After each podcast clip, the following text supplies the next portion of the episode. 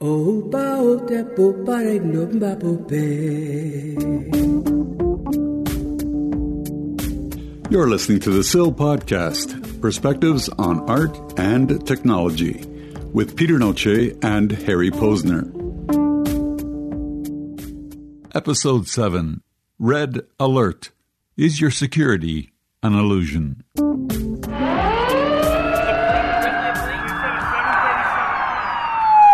Security began as a kind of a national or a group dynamic, the need for security, and uh, became more and more individualized the closer to the present that we came, where everyone is afraid.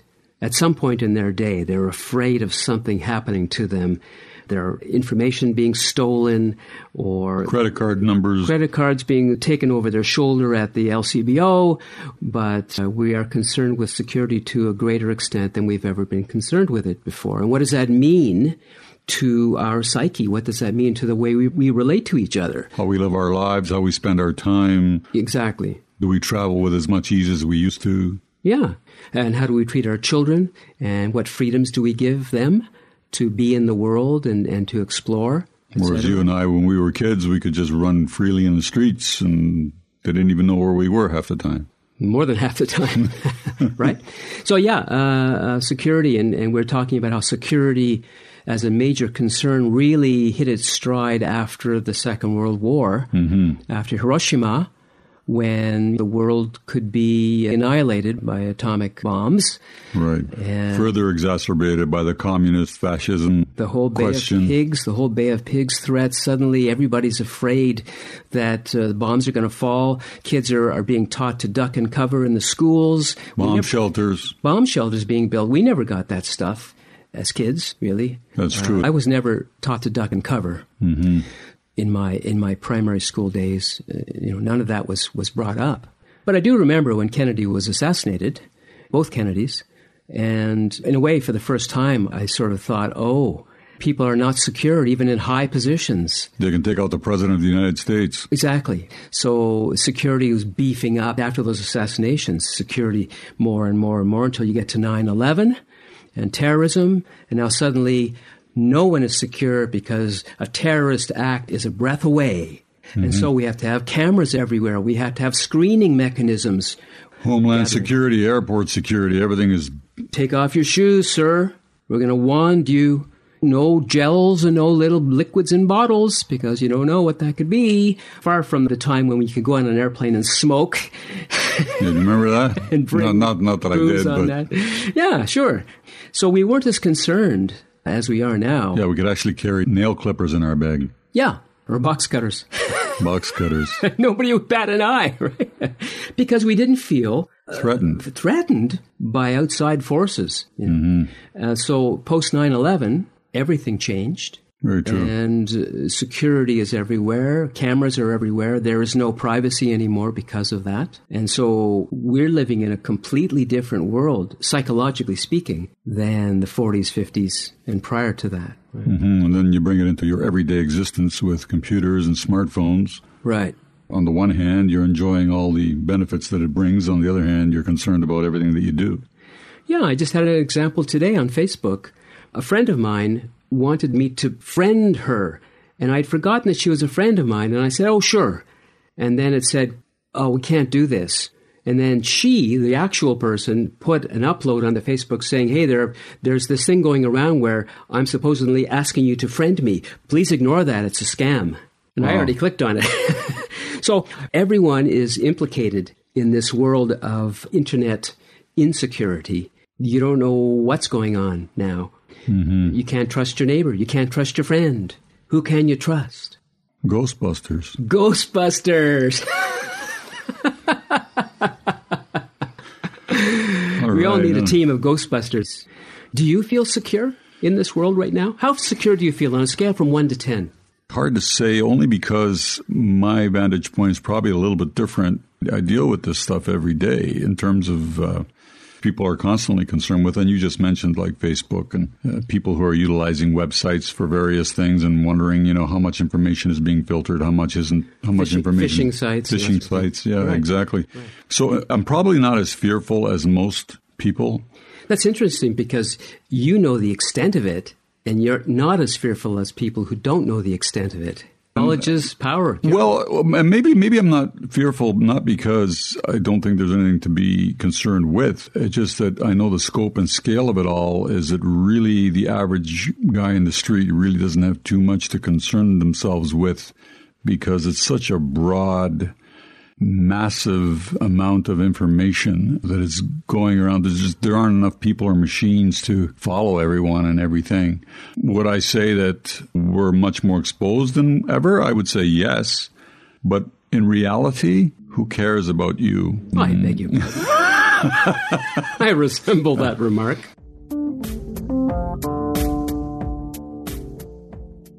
I'm more concerned about the people who know less because it's not just the security itself. It's where they go when they feel threatened. They panic and they make matters worse. Yeah. That's what concerns me is panic mm-hmm. uh, more than the actual problem. Much like uh, censorship. The analogy I would use is you have a school full of high school children, adolescents, and they know nothing about sex education.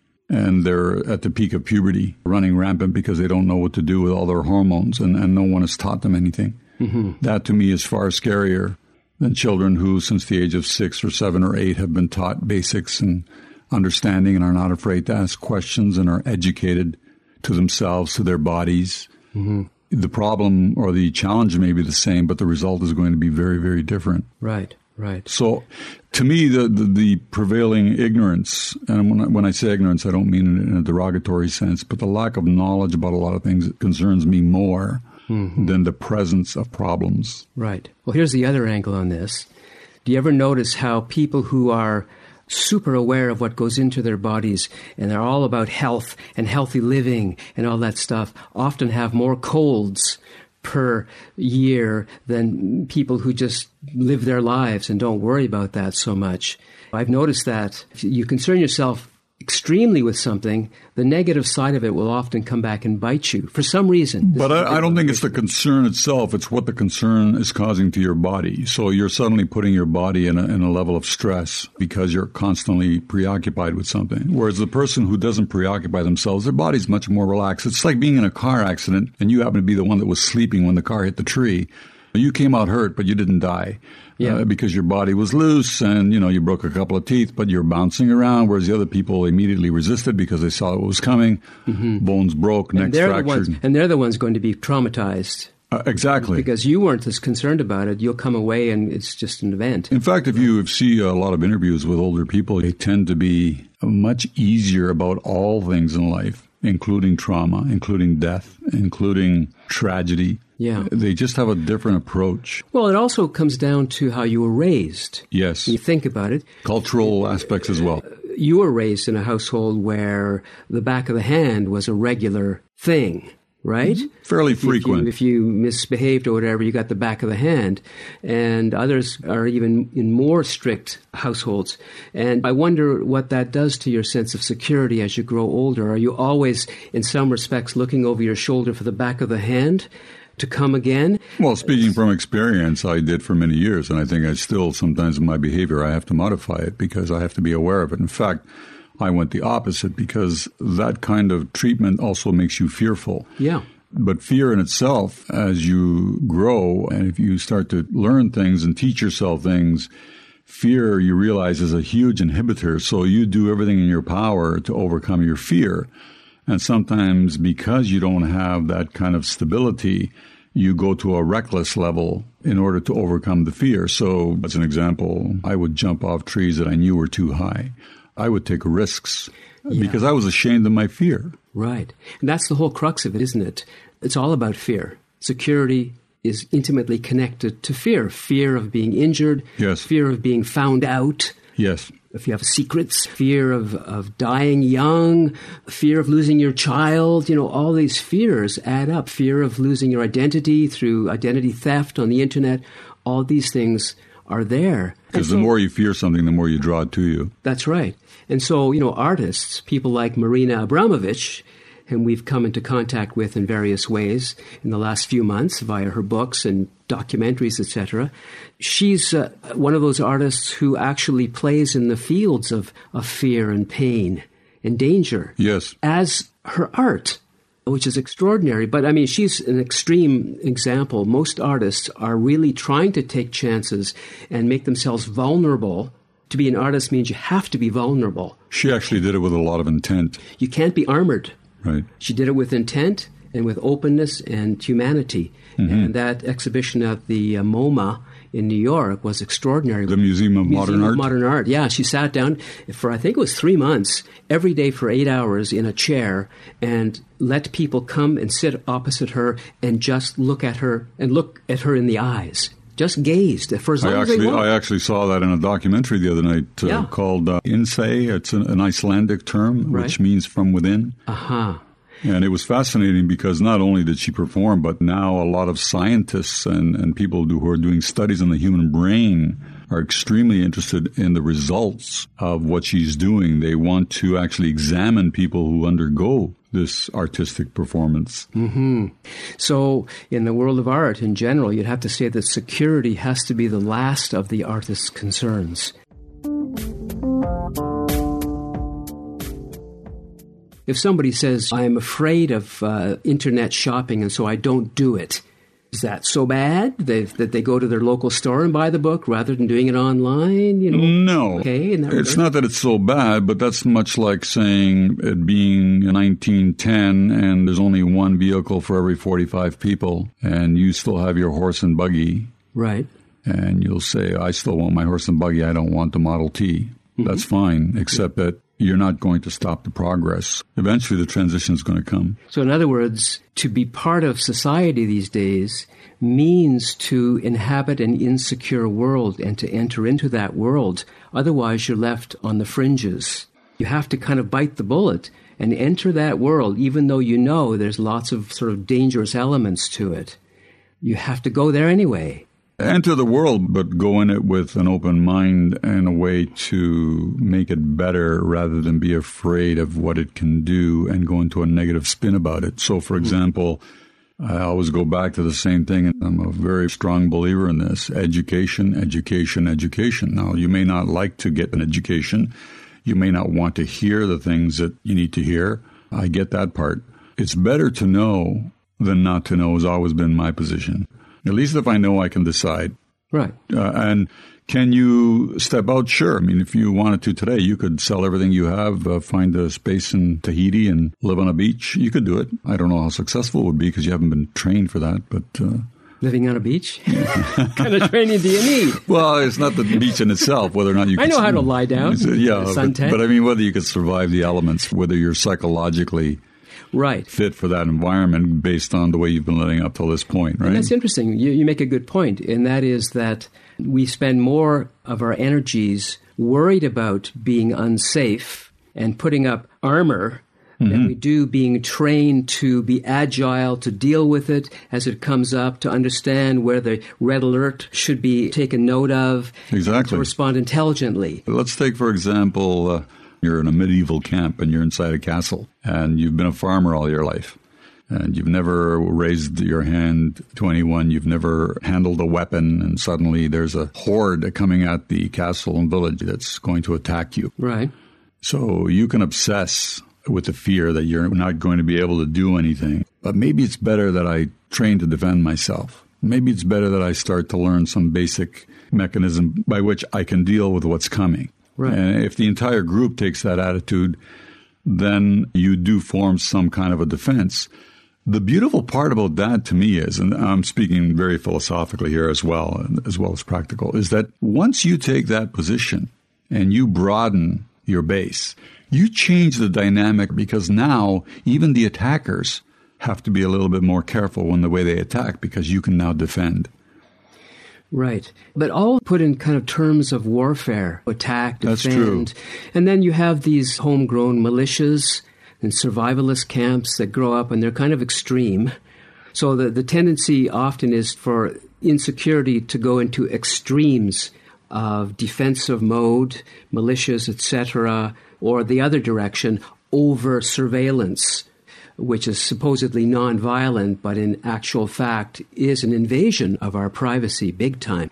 So, whichever way you go, there, there tends to be extremes that we have to watch out for.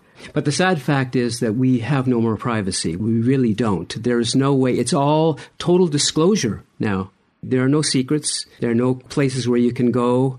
Even on that beach you're talking about. Mm-hmm. There's going to be somebody with a video camera videoing the beach, and there you are on the beach. And up, up it loads to YouTube, and suddenly there you are on YouTube satellites everywhere gathering information constantly. Right. So where's the individual in all this? Does the individual get lost in this sea of insecurity? Well, I definitely think it's easy to get lost in a sea of insecurity. As I said, a lot of what we do every day, it's all about what's in our head, regardless of what's around us. Yeah. And the more we fear, the worse it becomes. And a lot of powers that be count on this. They right. count on human beings being fearful and they feed it. That's right. And the more we respond or react to that, the more they feed it.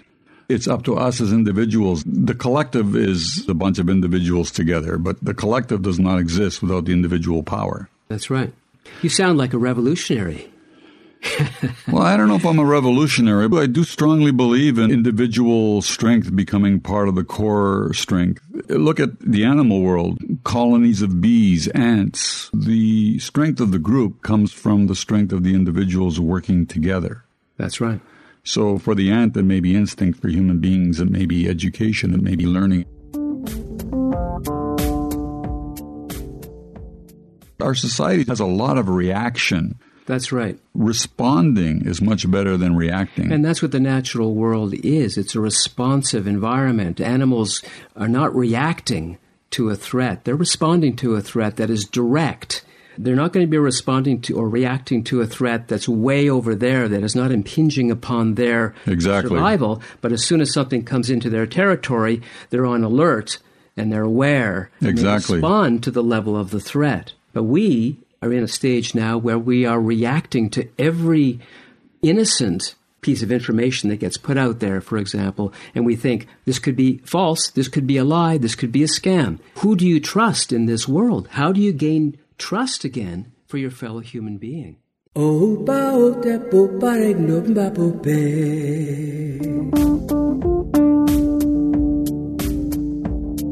The SIL Podcast Perspectives on Art and Technology is a Connecting Dots Media production. Available at connectingdotsmedia.com.